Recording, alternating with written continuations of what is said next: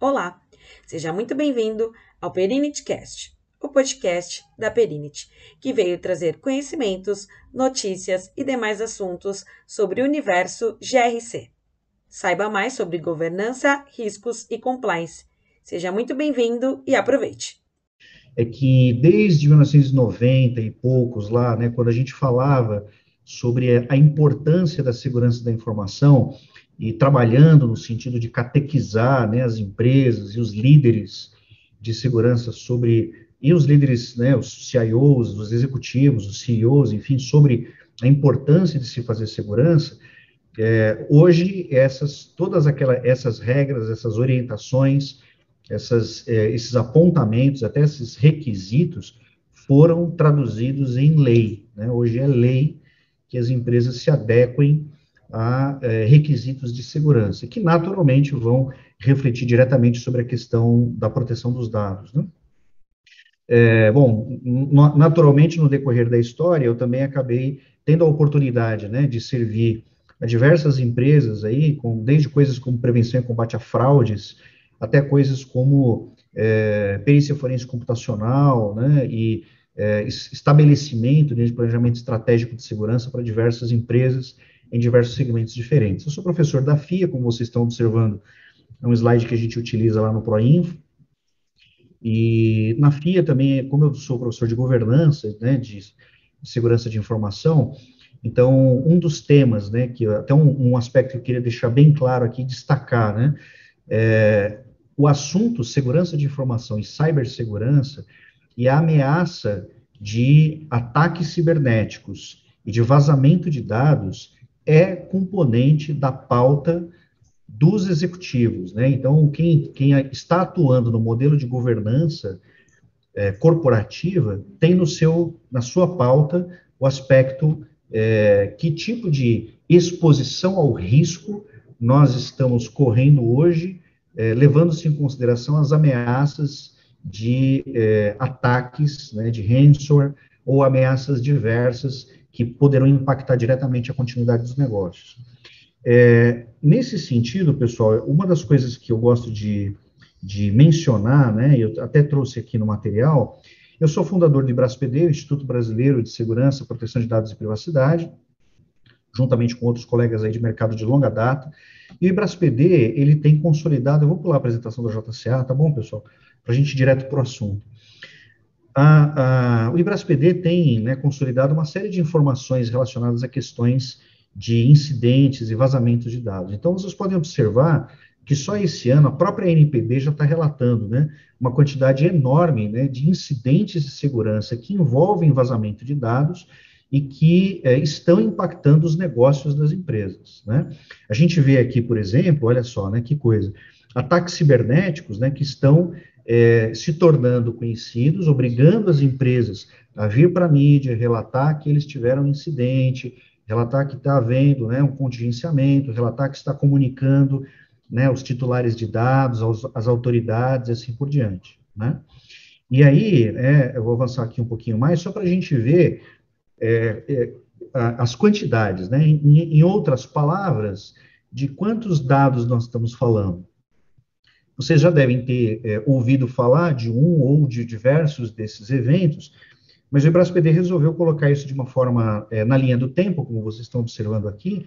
Então, a gente nota né, que existe, existem diversos eventos comprometendo é, da ordem de milhões de dados pessoais. Isso, como a gente já comentou, expõe né, as empresas é, a riscos que muitas vezes não estavam é, previamente calculados. Né? Então, quanto é que custa, por exemplo, você ter que, como aconteceu com lojas Renner, né? Está até com um artigo aqui separado, que além de ter que fazer todo o esforço de é, suportar a parada, o retorno à normalidade, o retorno às condições normais de operação, ainda ter que dar satisfações à autoridade nacional, né? Tem um artigo aqui dizendo que o PROCON né, bateu na porta lá para perguntar, me diz aí qual é o seu plano de criptografia, o seu plano de continuidade.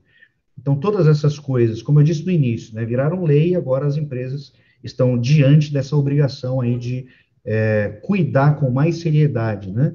é, de não de impedir que o vazamento de dados aconteça, mas também de estar preparados para responder incidentes de segurança. E, infelizmente, né, por enquanto, no nosso mercado, acho que o Fernando vai concordar comigo, né, Fernando? Ainda se fala que é, incidente de segurança não é se vai acontecer, é quando vai acontecer, porque mais cedo ou mais tarde sua empresa, minha, pode ser alvo de um, de um ataque e de um impacto é, importante né, nesse tema. Então, Roberto, só para provocar aí um pouquinho né, a, a, a, discussão, já que a gente vai falar de vazamento de dados, a gente tem uma noção do que, que andou acontecendo no último ano aí no nosso país.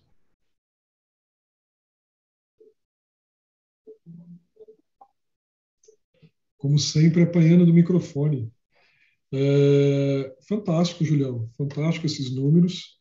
É, você trazer isso para a gente, para elucidar um pouquinho é, a visão do pessoal que está participando, porque talvez a gente só enxergue ali a notícia que sai no jornal, né, tanto no escrito quanto na, na, na, na TV, é, e talvez o pessoal não soubesse a quantidade de vazamentos, quais empresas já tiveram esses dados vazados, e é por isso, né, por essa quantidade, por esse cenário, que a gente decidiu falar um pouquinho sobre vazamento, mas o mais importante, como evitá-los.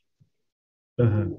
E nesse sentido de como evitá-los, eu queria que o Fernando desse uma explanação aí a respeito do, do, do desse ponto. Fernando, como que a gente pode fazer? É, não precisa ser algo é, é muito técnico, mas como que a gente pode fazer para evitar? Porque assim, eu tenho percebido, só dar um, um, um panorama um pouco pessoal, que assim, é, há muitos anos, né, é, vem, vem sendo uma, uma recorrência a gente ter dentro lá do, dos riscos globais, para quem acompanha, todo ano sai o relatório de riscos globais, onde vem falando né, as, as catástrofes climáticas, e esse ano veio falando da pandemia né, e tudo mais, mas cibersegurança, os riscos de cyber, estão ali sempre como top 5 o risco de cibersegurança. E nesse ano acabou é, é, é, tendo uma visão, acredito eu, uma visão diferente. Por quê? Porque o mundo corporativo está acostumado né, a, ouvir falar do tema de riscos cibernéticos. O problema é que, com a pandemia, muita gente que não podia sair né, para trabalhar ou coisa do tipo, ou pessoas que de fato já ficam em casa e saem só para passear, estudantes, esse tipo de coisa, acabaram ficando mais tempo em casa e fizeram uso maior aí da internet, né, dos meios tecnológicos. E com esse aumento do uso da internet, é, os não profissionais, vou deixar assim, dessa, dessa forma, para ficar claro, né, eles sentiram é, como funcionam esses ataques. Né? Eles perceberam que é, houve um aumento. Que, o que antes para eles era coisa de filme, tipo, ah, pô, esse tipo de ataque não existe, isso é coisa só de filme. Hoje eles estão começando a sentir na pele, tanto que tem uma propaganda passando, passou uma propaganda outro dia do, da Fibraban, tem passado várias né, informativos nos horários nobres, falando dos ataques a bancos, a, é, é tipo de ataque para PIX e assim vai. Então, com esse cenário, é que eu trouxe, pensei, pô, vamos, vamos abrir um pouco para o público, não só para os profissionais, né, de, de é, para os corporativos, para o mundo corporativo, mas também para quem quisesse assistir a nossa, a nossa palestra a respeito de cibersegurança. Então, assim, desde as dicas mais básicas, eu queria que vocês compartilhassem essa pergunta, desde as dicas mais básicas até as corporativas. Começando é, por você, Fernando. Vamos lá, deixa eu, deixa eu pegar aqui né, o, o tem, tem, tem algumas coisas interessantes acontecendo, né? Primeiro que a gente vê na mídia constantemente né, relatos de, de empresas com incidentes. E não é porque elas querem ou porque elas querem aderir a uma regulação. É porque não dá para esconder. Né? O, o, ataque do tipo ransomware, que é o sequestro dos dados, que, que na verdade o ransomware, né, muita gente procura minimizar e, e acreditar que é uma coisa pontual. Ah, é um vírus, uma vacina, resolveu. Não. Um sequestro, né, se você fazer uma analogia com o mundo, o mundo de segurança física, um sequestro, quem está sequestrando tem uma estratégia. e ele rompeu todas as barreiras do sequestrado. Né? Então, imagina que o sequestrado tem armamento, tem segurança, tem carro blindado. O, quem sequestrou rompeu toda a estratégia de defesa e conseguiu ter sucesso com o sequestro. E a empresa, e a gente vê muito hoje reporte, primeiro por quê? Porque o Rensor indisponibiliza o serviço, e a empresa vai ter que justificar porque ela está fora do ar, e segundo, porque estampa no computador da empresa inteira né, o pedido de resgate. E aí fica difícil controlar a informação e dizer que não aconteceu nada. E um fato que existe por trás de um ataque do tipo ransomware é que existe uma organização estruturada que está atacando e está ganhando dinheiro. A terceira economia mundial hoje é o cybercrime. Né? O lucro né, de quem está atacando extrapola bilhões. O Anacry lucrou, lucrou mais de um bilhão, que eu parei de acompanhar depois, ele lucrou mais de um bilhão no primeiro mês. Isso foi em 2015. Né? E essas bases de dados né, gordinhas né, e poupudas vão valer dinheiro. E um fato é, quem tomou um ransomware hoje não é só ransomware. Pensa que o atacante dominou toda a empresa por meses, fez o que quis, vazou os dados. Primeira coisa que ele vai fazer é vazar os dados para depois ver como que ele vai monetizar esses dados. E a etapa final, final por quê? Porque na hora que o atacante expõe o sequestro, ele sabe que a empresa vai reagir e vai recuperar. Então acabou, acabou a fonte de dinheiro dele ali. Ele, a última etapa de fazer dinheiro é o ransomware. Durante esse período que ele está com a sua estrutura nas mãos, ele vai vazar dados, ele vai minerar Bitcoin, é, criptomoeda, não vou falar do Bitcoin, né, porque estavam usando muito Monero, ele vai fazer mineração com a sua CPU, esse papo de abrir data center aí no Paraguai, ar-condicionado barato, isso aí não dá retorno de investimento. Né? Você vai continuar gastando ali, o que dá retorno de investimento é fazer computador dos outros. Né? Você sequestra o computador dos outros e põe para minerar a criptomoeda para você. Aí isso dá ROI. Né? O, o, você montar a sua infra não dá muito ROI bom, não. Né? Então, assim, ele vai tentar tudo o que ele puder para ganhar dinheiro, e se ele perceber que está melhorando a segurança, está investindo, botou um negócio novo, fechou, falou, pô, os caras vão me pegar. Então, meu, já solta aí o, o resgate, criptografa tudo e faça dinheiro também com o resgate. Então, vamos, vamos, vamos colocar que assim, o, o, o resgate dos dados é a etapa final de algo que ele já fez uma lambança. Né?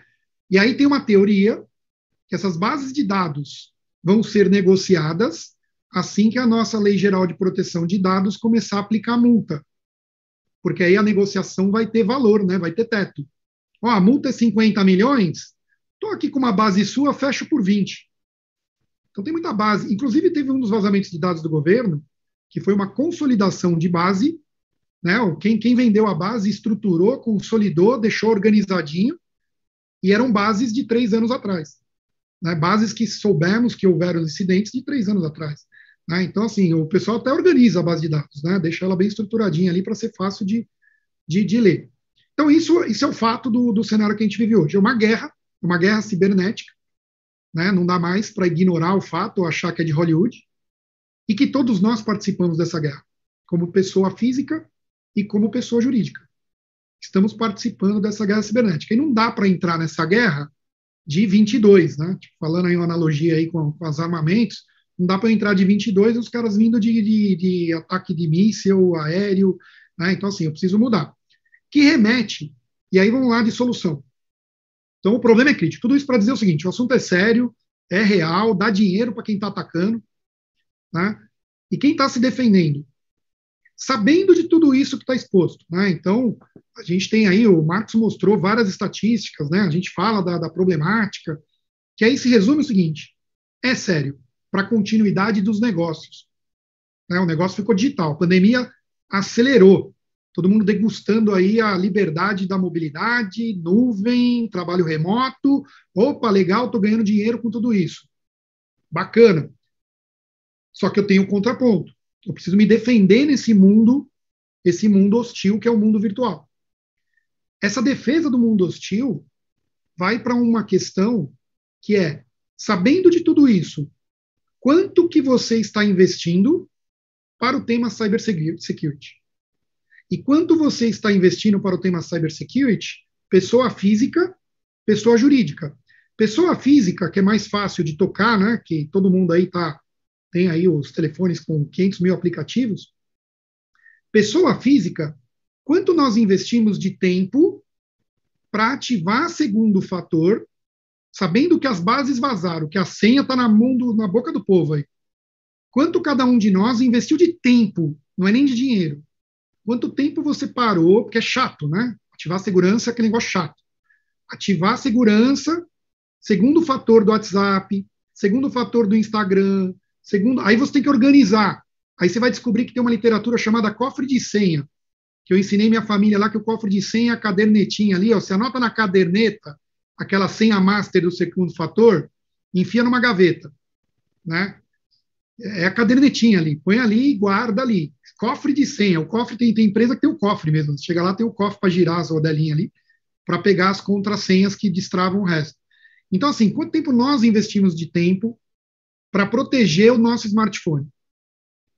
E aí vai ter uma galera balançando a cabeça, é, meu, eu sei que o negócio é sério aí, mas eu estou sem segundo fator em tudo. Aí no dia seguinte, ah, pegaram meu WhatsApp, estão vendendo minha, minha, Aí, né, aí nessas boas práticas, né, né, tem uma listinha, aí tem cartilhas, tá?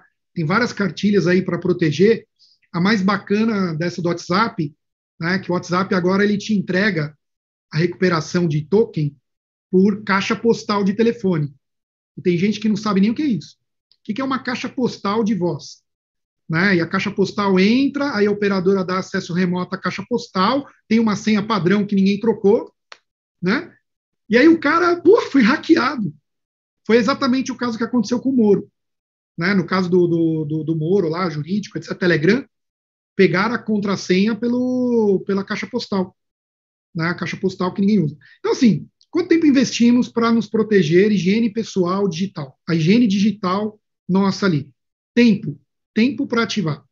Né? Aí, quando fala em dinheiro, você está usando um antivírus na sua casa free ou está usando um antivírus pago? que aí denota um pouco se você está preocupado em colocar algo na sua proteção pessoal. O pago é melhor do que o free. Né? E tem muito free que é falso. Tem uma disciplina que é fake antivírus. Né? Quanto, ah, você está infectado, bota aqui o antivírus. Você botou o malware para o cara. Oh, legal, vou botar esse antivírus que me avisou aqui, ele é legal. Pum, botou o malware para dentro, né? Fake AV chama. Né? Beleza. E aí, para a empresa, Empresa, quanto você está investindo? Aí eu vou puxar, como eu falei que é uma guerra, vou puxar para o militar. Estados Unidos colocou cybercrime, cibersegurança, como quinto domínio de defesa. Quinto domínio de defesa, aí foi interessante que eu tive que pesquisar quais eram os outros quatro, né? Que é ar, mar, terra e espaço.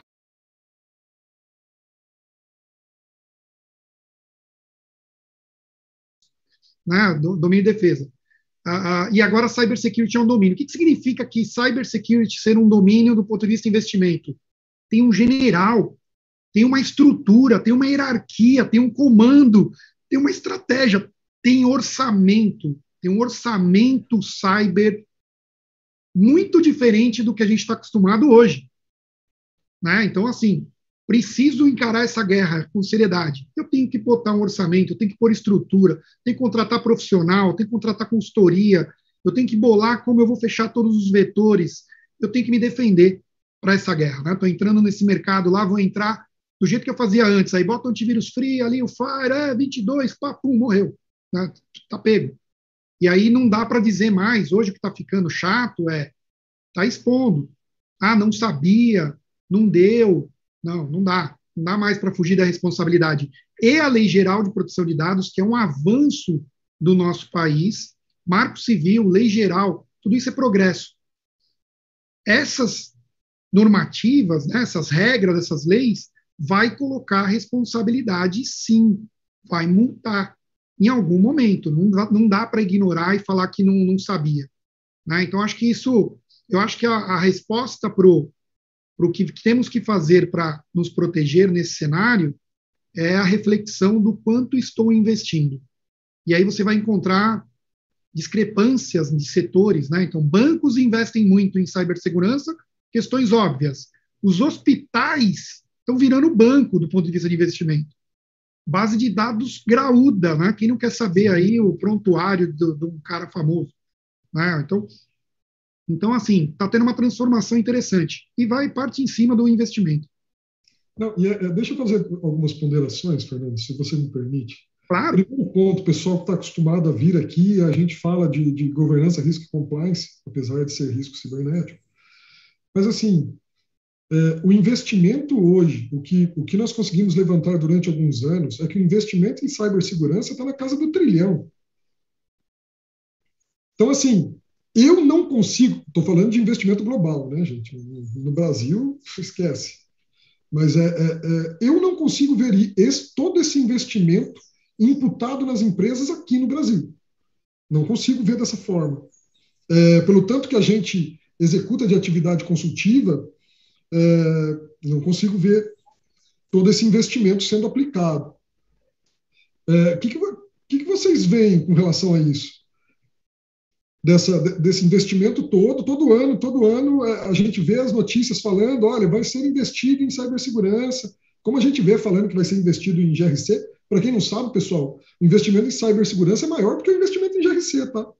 Se a gente pegar as notícias, pegar ali as matérias, o investimento em cibersegurança é maior. Até porque nós estamos falando em algumas partes ali de ativo de tecnologia, né? Então acaba acaba sendo mesmo um pouco mais. Eu queria, queria comentar um. Não percebo isso, Marcos. Fala aí. Depois eu, depois eu volto para o Fernando aí, que acho que ele pode falar muito mais. É, mas, assim, o contraponto, né, do meu ponto de vista, é, como é que está sendo né, o investimento em segurança de informação, em cibersegurança, versus o custo do, do, dos incidentes, né? Tem alguns relatórios que apontam que os custos do, dos, dos data breaches, né, que são as, os eventos de segurança, até o Fernando já falou um pouco sobre isso, é, têm sido muito maiores. Né? Eu queria contar um caso real, é, é, eu pensei um aqui, mas eu podia passar o resto da tarde contando casos. Né? É, num determinado setor, é, a empresa nos chamou, né, é, eu não sei se comentei no início, mas eu sou sócio da JC Advisor, empresa de consultoria de segurança de informação, a empresa nos chamou para é, conversar sobre como o que, que eles deviam fazer para estarem protegidos contra ataques de ransomware. É, e por quê? O que foi que motivou? Ah, o que motivou foi uma parada é, que aconteceu numa empresa do mesmo setor, um concorrente, né? E aí, vamos lá, fizemos diagnóstico, apresentamos um plano de ação, poxa, mas todo esse investimento, é, todo esse investimento, né? Você nunca fez nada de segurança, então tem que fazer o básico, depois né, tem que fazer alicerce, depois né, colocar as colunas, subir as paredes, colocar telhado, é isso que precisa ser feito. Ah, tá legal, mas é, vale o investimento, porque se a gente tiver uma parada igual a dele, nós vamos gastar, né, provavelmente, muitas vezes mais do que o que a gente precisaria fazer é, para esse investimento que você está dizendo. Então, qual é o resumo da história?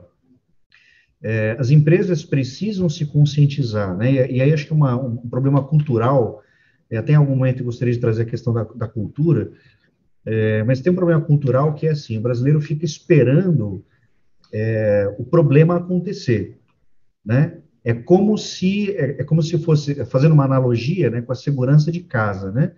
Ah, eu tenho uma portinha lá que só tem uma chave, não tem mais nenhuma trava nem nada. Então, deixo lá, não vou gastar dinheiro com isso. Se arrombarem a porta, daí eu vou colocar um pastor alemão, vou colocar alarme, vou colocar uma grade, assim por diante, né? Então, da mesma maneira, a gente vê um pouco desse comportamento ainda nas, é, nos executivos brasileiros, que às vezes olham né, para o investimento em segurança como um custo. Né? E, de novo, eu queria invocar aqui o que os governantes de segurança de informação estão fazendo nas nas estratégias de governança, colocando cibersegurança na pauta, justamente para começar a prever né, investimentos em segurança de informação como é, o, o, a parte do investimento necessário para a sustentação do negócio. A cultura precisa mudar. Fernando, você quer comentar aí, quer falar? Fica bom. Marcos, eu não, estou feliz com o seu comentário, né? A cultura do, do investimento, né? Então, de, eu tô, eu tô hoje aqui fazendo, fazendo a live do, da Distrito Fintech, né? A gente fez uma parceria para conhecer fintechs, né? Está nascendo, business novo, health tech, cyber tech, né? Que é um movimento que a gente está lançando. gente estava conversando até no almoço, foi interessante, que era, era assim, por exemplo, uma investidora, né? Vou, vou comprar uma empresa. Uhum. Compra uma que já foi atacada. Por quê? Porque ela investiu depois. tipo, depois ela investiu. Né? Aquele que não foi atacado ainda está naquela, ah, vou ver, né? vamos ver se é verdade. Esse negócio cultural é interessante, né? Eu acho que é do ser humano isso, né? O, de, de, de saber do risco e, putz, vou fingir que eu não vi. Né? Vou, vou, vou continuar a minha vida aqui. Que é duro, né? Você tem que lutar por orçamento. E segundo ponto é como investir. Né? Então, existe o que eu vejo muito hoje a, existe a conformidade, existe o jurídico, o DPO nasceu, a LGPD trouxe muito investimento em consultoria, só que não pode parar ali. Aí existe um abismo entre a execução. Né? A governança de, dita as regras. Tem que fazer isso, tem que fazer aquilo, mas não foi aplicado adequadamente, efetivamente. Segurança efetiva, né? Aquela que realmente está tá, tá, tá sendo aplicada e aí tem um desafio extra, sem bloquear o business. Eu não posso uh, bloquear a produtividade dos meus colaboradores, eu não posso travar tudo pela segurança. E aí, nesse ponto, vem o investimento tem que acontecer e tem que acontecer olhando o atual. Tem muita gente que não investe, por exemplo, em legado. Ah, não, já tem esse negócio aqui, ó, esse negócio já não atende mais, não protege. Mas eu só vou reinvestir nele daqui cinco anos, porque o contrato vale cinco. Cara, o mundo é cloud agora. Segurar um appliance lata, né, ou alguma coisa que você investiu ali que não atende mais ou mobilidade, trabalhando de casa, dados na nuvem, né, você tem que buscar soluções que existem soluções, mas tem que buscar tecnologia que se acopla ali. E aí outro um hábito da área de segurança que não vem funcionando hoje. A área de segurança tem um hábito de fazer, primeiro, primeira etapa, eu tenho que saber como estou é o famoso assessment, né? Tipo, vou fazer um assessment de qual é a minha postura de segurança, como eu estou. Aí eu vejo como estou. Os consultores vão lá, cara, você está com gap aqui, gap análise, né? Você tem um problema aqui, um problema ali, processo, pessoas, tal, não sei o quê. Vamos criar um roadmap de investimento. E aí cria um roadmap de cinco anos para ir tapando alguns gaps. Cara, tem gap ali que é imediato. Tem gap que na hora que você colocou, tem que vir um caminhãozinho de dinheiro ali, ó, pum, tem que cobrir esse gap. Tem que ter pessoas, tem que ter processo. Então, assim, alinhamento de consultoria, né? O, o, tecnologia, processo pessoas. Tem que vir na hora. Infelizmente, algumas das empresas que estão impactadas investiram pesado seis meses atrás. E a Cisco foi uma das que participou e ajudou. Né? Um aporte de investimento em segurança da ordem de milhões. Seis meses nada foi ativado. Daquela de, de, de, a estrutura interna, né? Como é que você executa vários projetos de uma vez? Eu tenho que contratar pessoas, tenho que uhum. contratar serviços. Se eu não tenho braço para fazer. América Latina, eu não sei se é o brasileiro, mas é a América Latina, mas a América Latina tem uma dificuldade de pagar serviço. Né? Pagar consultoria, acha que está jogando dinheiro fora, né? Tipo assim, ah, não, vou pagar para o cara fazer isso, eu faço em casa. É, aquele, é, tem uma sigla em inglês, né, que é DIY, né, do it yourself. Né, tem muito disso no latino, né? Não, eu faço. Isso aí, não vou pagar 100 mil dólares, 100 mil reais aí para essa empresa fazer isso, eu faço. E não faz, porque não tem braço. Você está matando um leão por dia. Né? Então, assim, fez o aporte, comprou as defesas, montou a estrutura. Não tem braço, serviços. Infelizmente, segurança, serviço pode ser maior do que a defesa em si, do produto, né, o que está comprando. Porque eu dependo de uma boa implementação, uma boa estratégia. Então, assim, que remete ao investimento. Então, o primeiro ponto é, preciso investir. E eu preciso investir diferente do que eu estou acostumado. Não é investir... E é uma coisa que, eu, que o Gartner, até num bate-papo que eu tive com eles, cara, empresas maduras, como que é a estrutura? O consultor, ele me disse bem assim, se cibersegurança é uma área técnica debaixo do CIO, a empresa está dizendo para o mercado que é um problema técnico. Ela compra lá três, quatro produtos e acabou. Se a área de cibersegurança é uma cadeira no executivo, paralelo ao CEO, junto com o CIO, trabalhando em cooperação, a empresa está dizendo que cibersegurança é um problema de negócio. Né? E que aí, aí o que ele colocou é que as mais maduros estão indo nessa linha de estrutura, quinto domínio, o quinto domínio de, de defesa. Né? Então, então é, é uma jornada. Tamo, estamos progredindo, tá? Mas dentro de todo esse cenário, eu estou vendo muito progresso, né? Muita, muito investimento em educação para formar profissionais, consultoria, LGPD. Estou estudando direito.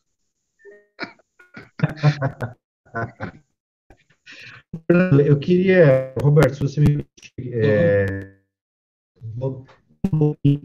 porque pode ser que o pessoal que está ouvindo a gente, né, eu não sei, até o pessoal pode é, comentar no chat, aí eu estou vendo o pessoal comentando no chat, é, pode ser que o pessoal esteja pensando assim, pô, mas isso é ciência de foguete, é um negócio super complicado, os caras estão falando de uma coisa é, esotérica e estratosférica, né? Então, do, é, vou tra trazer um comentário, Roberto, que você colocou na pergunta, né, do simples para o complexo, né, do, do pequeno para o grande, né? Uhum. Vamos pensar, pessoal, que proteção de dados começa na nossa casa, para nossa família e é, para nossa empresa, né? Mesmo que a empresa seja pequena. Eu vou compartilhar com vocês aqui um material que é material público, né? Vocês, é, muitos de vocês devem conhecer, mas eu queria é, pensar, né, desses materiais, coisas que são referências para proteção de dados e que eu e você deveríamos aplicar isso no nosso cotidiano, quer seja na nossa família, na nossa casa, com os nossos dados, as nossas fotos, os nossos documentos, quer seja no meio corporativo, mesmo que a empresa seja pequena. Portanto, não é ciência de foguete, tá? Olha só, material da NPD, como proteger seus dados pessoais, está lá no site da NPD, pode ir lá buscar, né?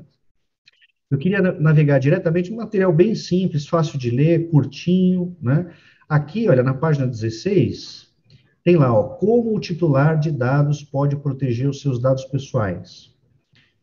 As orientações são simples, pessoal. Olha, cria um backup, né? Ativa criptografia. Ah, Julião, mas, cara, não sei o que é criptografia.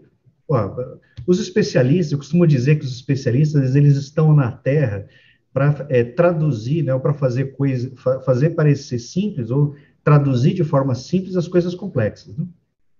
Então, criptografia nada mais é do que uma solução de embaralhamento de dados que você pode usar na sua casa de forma gratuita. Olha só, que coisa interessante, né? Caso real, né? Estive numa reunião ontem com uma empresa é, do setor de comércio internacional, né? E no meio da conversa, falando especificamente sobre criptografia, eles descobriram, e aí, ó, olha só o que o Fernando comentou, estou totalmente de acordo, e o caso real mostra isso. Eles descobriram na nossa conversa que eles tinham um monte de recursos que estavam instalados, mas eles não sabiam utilizar, e os recursos proporcionavam a implementação gratuita de recursos de criptografia. Olha só. Né? Então tá aqui, ó, recomendação simples assim, ó, cria senha forte. Pessoal, você sabe como é que cria senha forte? Aquela senhazinha que você utiliza lá, 1, 2, 3, 4, 5, né? Aquela senhazinha lá que é o aniversário da esposa, o nome do cachorro. Abandona isso. Aí já, olha, há 30 anos atrás a gente falava, pô, troca a senha, não pode ser oito caracteres, não sei Tá aqui, ó, recomendação. Julião, para você aplicar sala, em casa e para aplicar, no, aplicar no trabalho. Pode falar, Roberto. Na sala deve ter, no mínimo, uma meia dúzia de pessoas que usam o nome da empresa mais um a oito. Cara, é assim, olha, é, a sua senha, o, o, vou pegar o Fernando de novo, olha, o Fernando foi uma referência importante nesse papo, hein?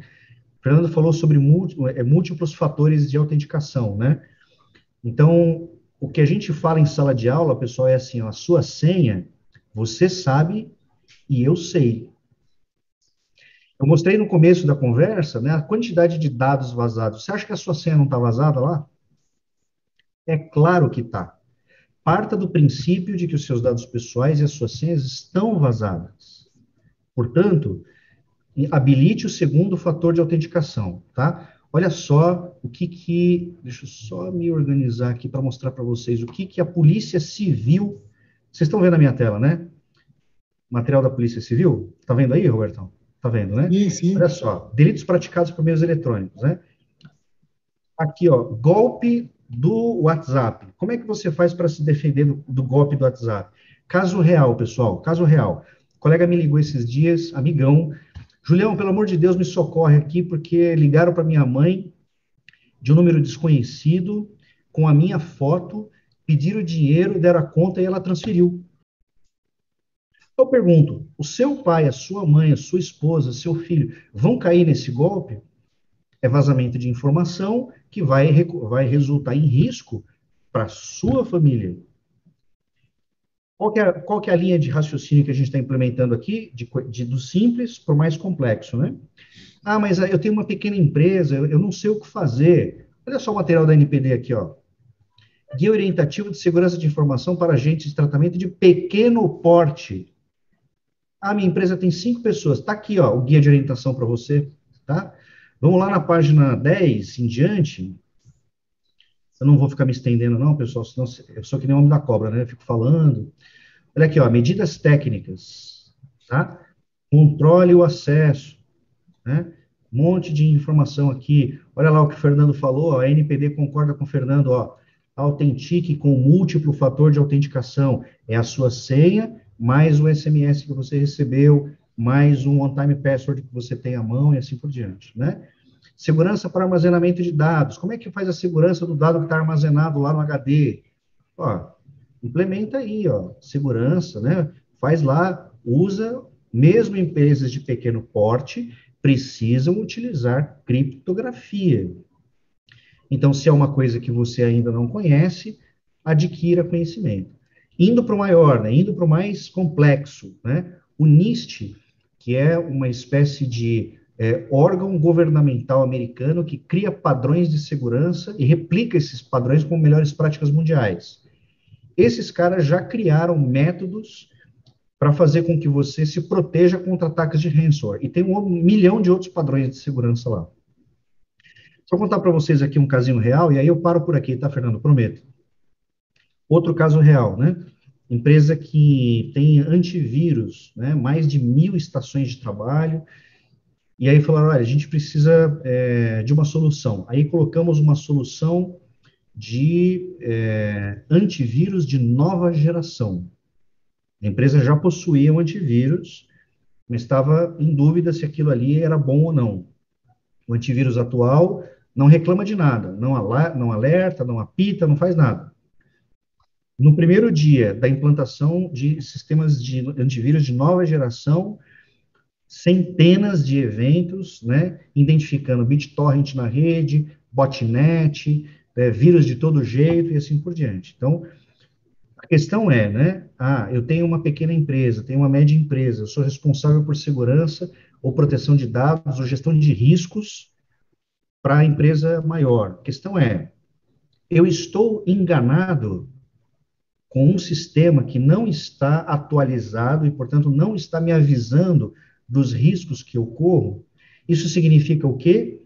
Que o meu ambiente já está invadido, a movimentação lateral já aconteceu, né? Os atacantes já dominaram todos os servidores e estações e eles estão prontos para paralisar minha rede agora mesmo. Então, do simples para o complexo, né? Do pequeno para o grande, tem solução na medida certa para todo mundo. Basta procurar é, saber, né, obter conhecimento. Por isso os especialistas estão aqui. E basta também né, é, fazer o que o Fernando comentou ainda há pouco, vencer a cultura do investimento e conscientizar as pessoas, especialmente aquelas pessoas que têm o poder de decisão sobre os investimentos. Julião, até o seu exemplo é fantástico, né? O, o, porque normalmente, ah, mas eu já tenho antivírus, então por que, que eu vou investir de novo? Né? Então, uma conscientização do tipo, olha, eu preciso de algo novo né, até para colocar dados, estima-se que o antivírus, que tem 20 anos essa tecnologia ou mais, né, é uma tecnologia defasada. Precisa dele ainda? Precisa, mas ele não resolve. É. Né? O antivírus ele, ele tem uma eficiência menor que 30% hoje. Ele foi muito bom na era dele, só que hoje o próxima geração é o que eu tenho que buscar. Assim como, né, foi citado também empresas menores. Pô, mas eu não tenho grana para comprar uma Cisco, eu não tenho grana para comprar. O que aconteceu com a tecnologia? A tecnologia, você pode consumir segurança hoje na nuvem. Né? É. Você consome defesa de nível militar consumindo como uma subscrição, Security as a Service. Isso tornou democrático, né? levar tecnologias que antes eram inviáveis para empresas menores, bem como né, o, o Managed Service. Poxa, vou fazer uma analogia, né? vou fazer uma analogia com o mundo físico, algo que muita gente deve ter em casa Você vai construir um sistema de videovigilância. Aí você vai comprar as câmeras de videovigilância. Aí você vai escolher o modelo, o codec, bota o codec, cabeamento, chama. Aí começa já o querer diminuir custo, né? Ah, não, o cabo eu passo. Eu passo esse cabo, é tranquilo, vamos no Wi-Fi, o Wi-Fi meia boca, né? Câmera derruba Wi-Fi, aquela coisa toda. Aí você monta lá 10 câmerazinhas. Um dia pifa uma tela, um dia um cabo fica torto, né? Aí, no final, você não está usando a câmera. Eu acabei de descrever a casa da minha mãe. A casa da minha mãe está assim, né? Ela botou lá um monte de câmera, não está usando nenhuma, né? Uma rompeu o cabo, a outra não sei o que tal. Outra forma de encarar é vou contratar um serviço gerenciado de segurança.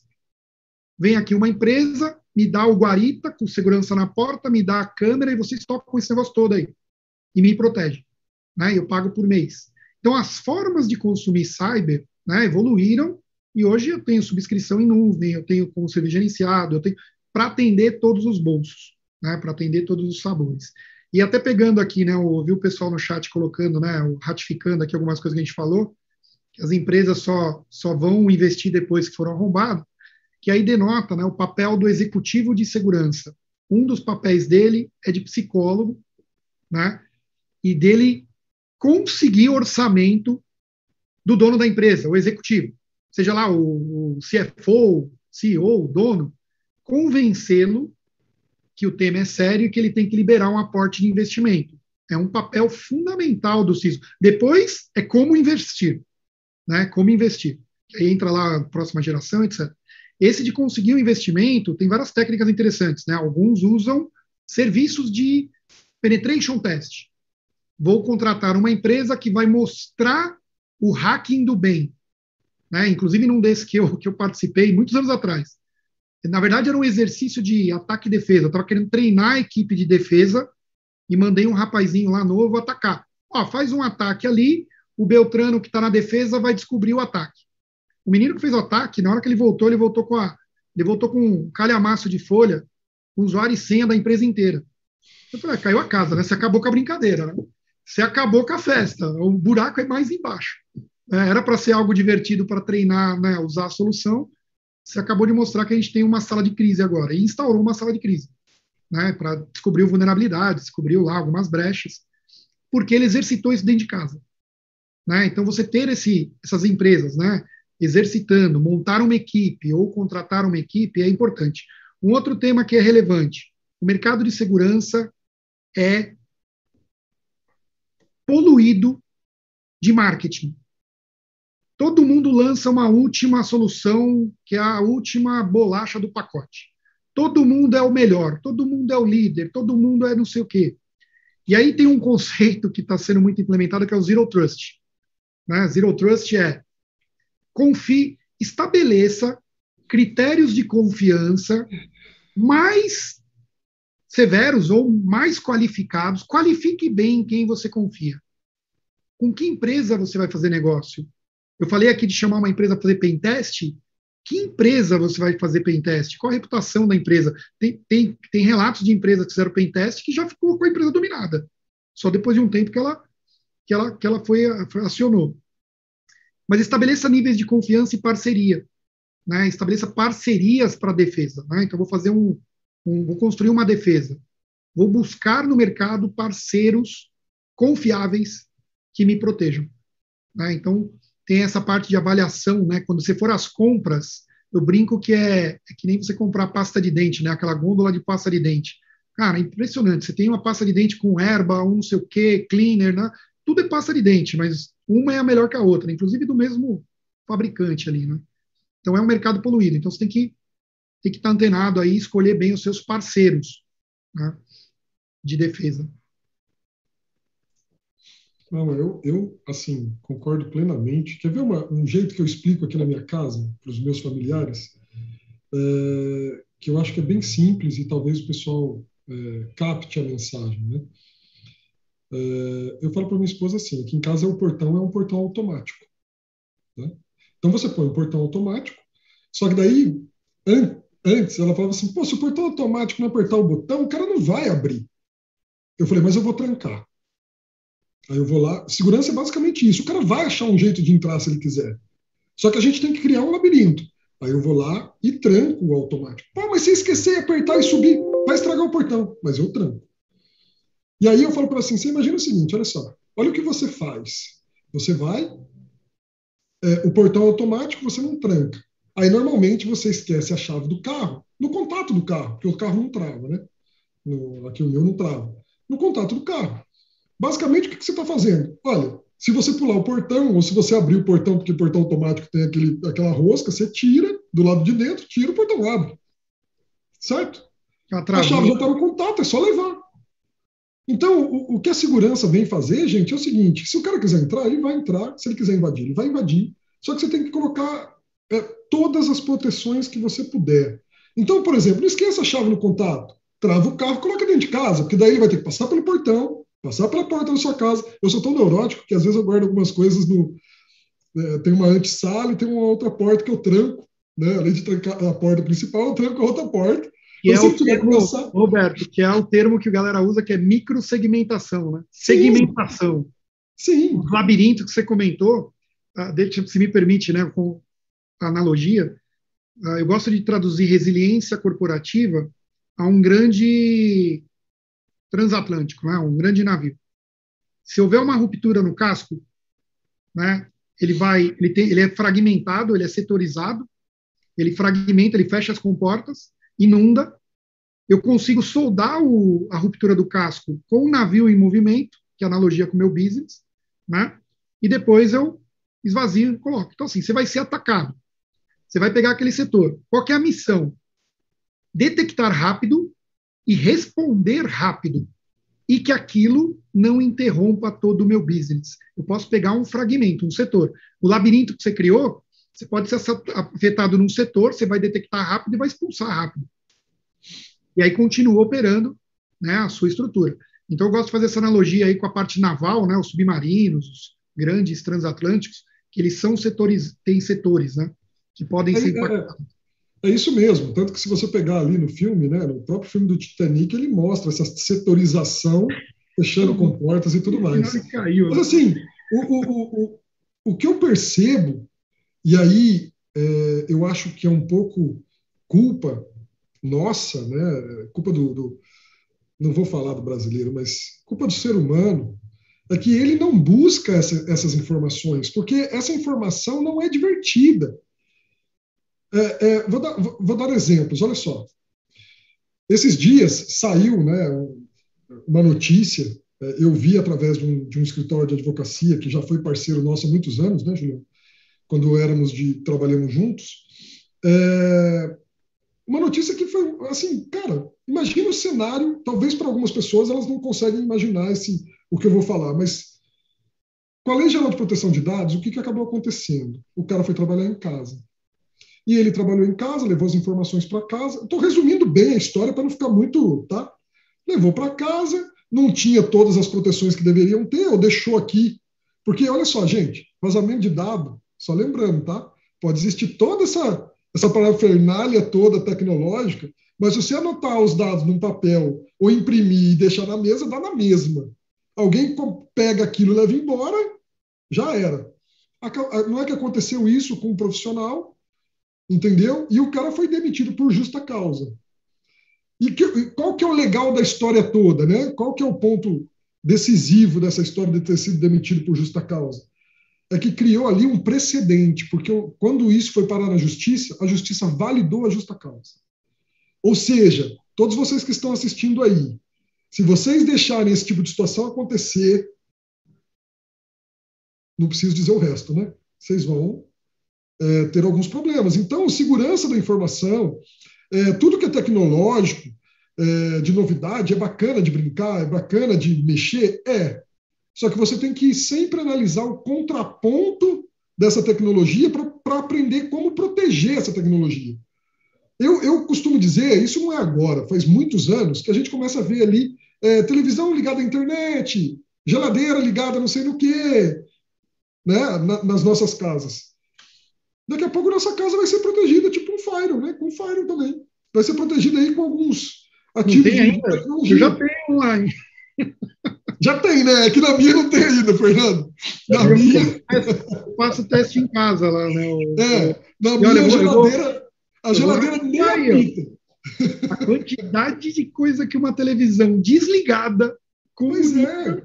não é mole não, hein? Só que você fala isso para as pessoas, o que, que acaba acontecendo? Pô, eu conto na minha casa, na casa dos familiares, alguns amigos.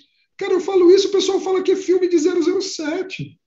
Ah, isso é, isso é, isso é cara, você está viajando. Eu falo, tá bom. Aí eu não vou discutir, porque né, é muita gente que não é do ramo, e aí você fala, ah, esquece. É, outro dia, senta só nós dois, eu vou explicando um pouquinho disso para você.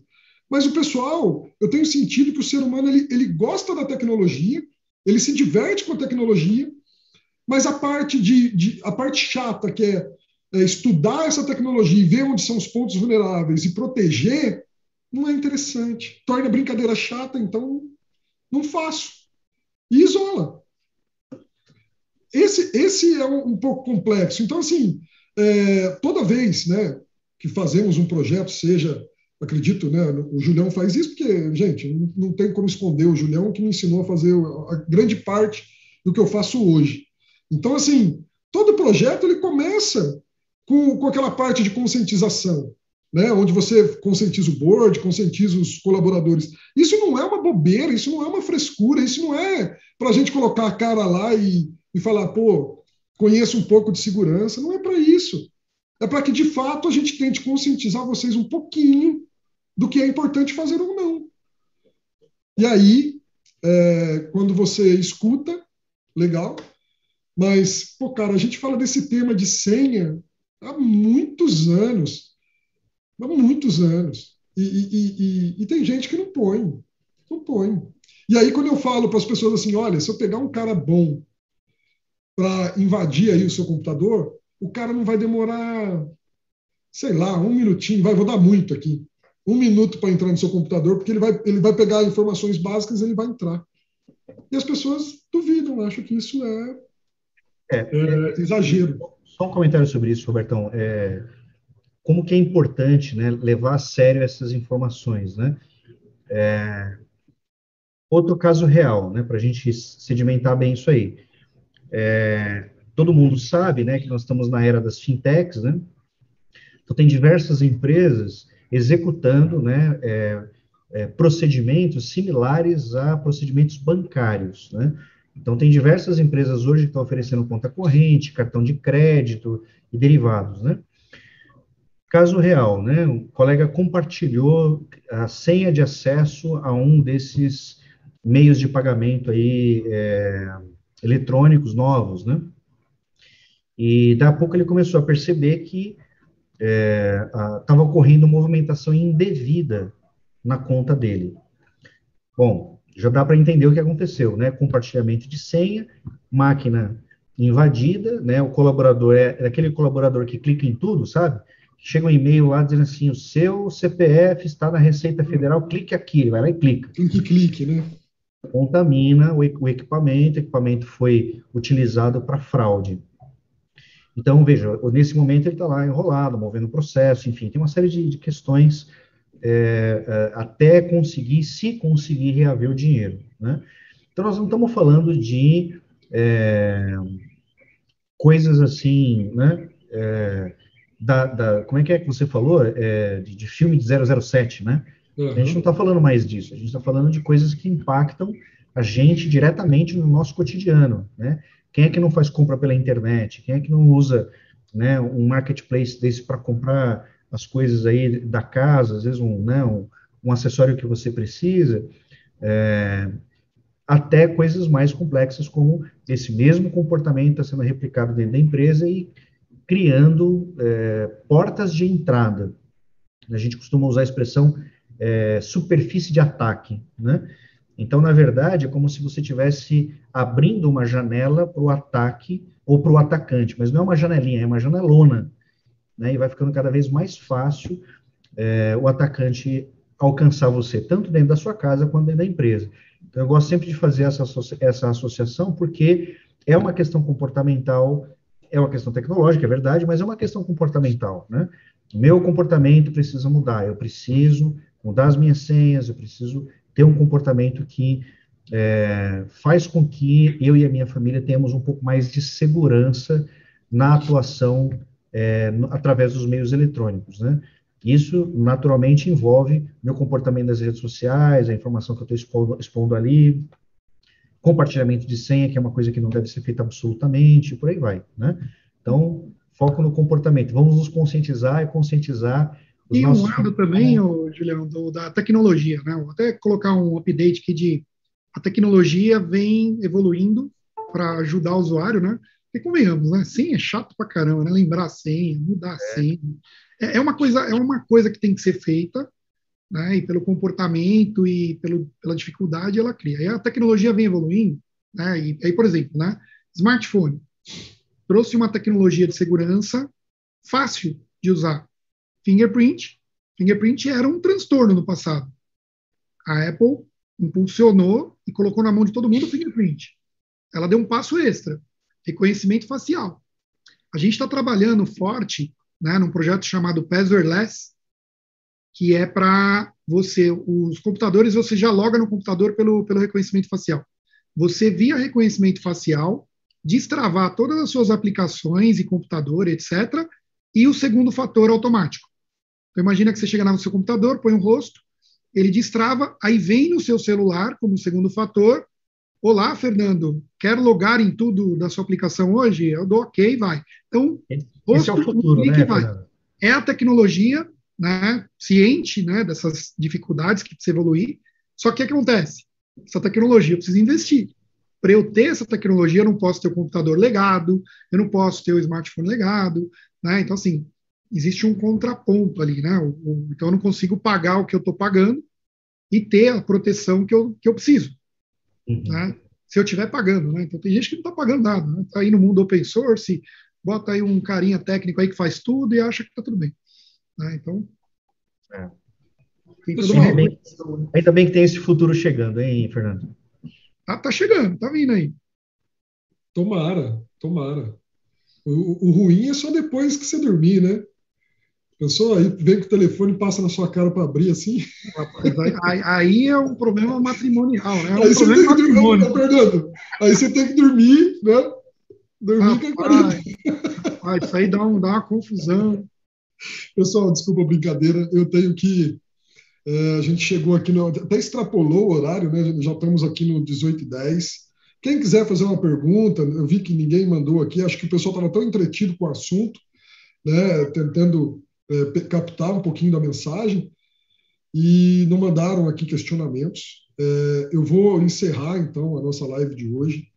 Se vocês tiverem sugestão de temas, é, a gente tenta sempre trazer, é, é, ir linkando alguns temas para falar para vocês, tanto que na semana passada foi gestão de continuidade de negócios, hoje a gente falou um pouquinho de, de vazamento de dados e riscos, né? falamos de riscos cibernéticos.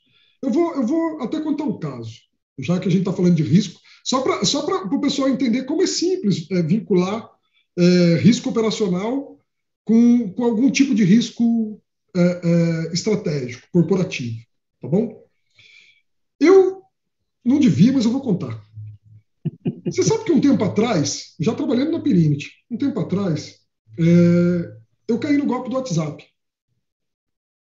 Eu estava vendendo um negócio pela OLX e o cara da OLX foi lá, pegou o anúncio, começou a conversar comigo. E eu estava aqui com um problema pessoal e conversando com o problema. Essa é boa, né? Conversando com o problema pessoal no telefone, enquanto o cara estava me mandando mensagem, o cara querendo comprar um negócio, querendo comprar tal, e eu falando com o problema. Né? E aí o que aconteceu? Como eu não tinha ainda aplicado o duplo fator, foi até antes de, né, quando o pessoal do WhatsApp começou a falar do duplo fator, eu me, acho que eu estava tava, assim, tão irritado com o problema, e eu me desliguei a ponto do cara passar ali né, a, a, o pedido da, da, do, do código, e na verdade nada mais era, do, ao invés de ser o código da, da OLX, era o código do WhatsApp, e eu, tonto, com problema, com coisa na cabeça, falando, fui lá e pá, fiz. Perdi o WhatsApp. Tive que mandar para todo mundo da Pirinity lá falando: ah, galera, se pedirem dinheiro. Isso cinco minutos depois, quando eu vi que o WhatsApp sumiu, eu falei: ai, Sabe aquele negócio tipo, hum, dancei. Aí comecei a ligar para todo mundo, pedi para avisar e tal.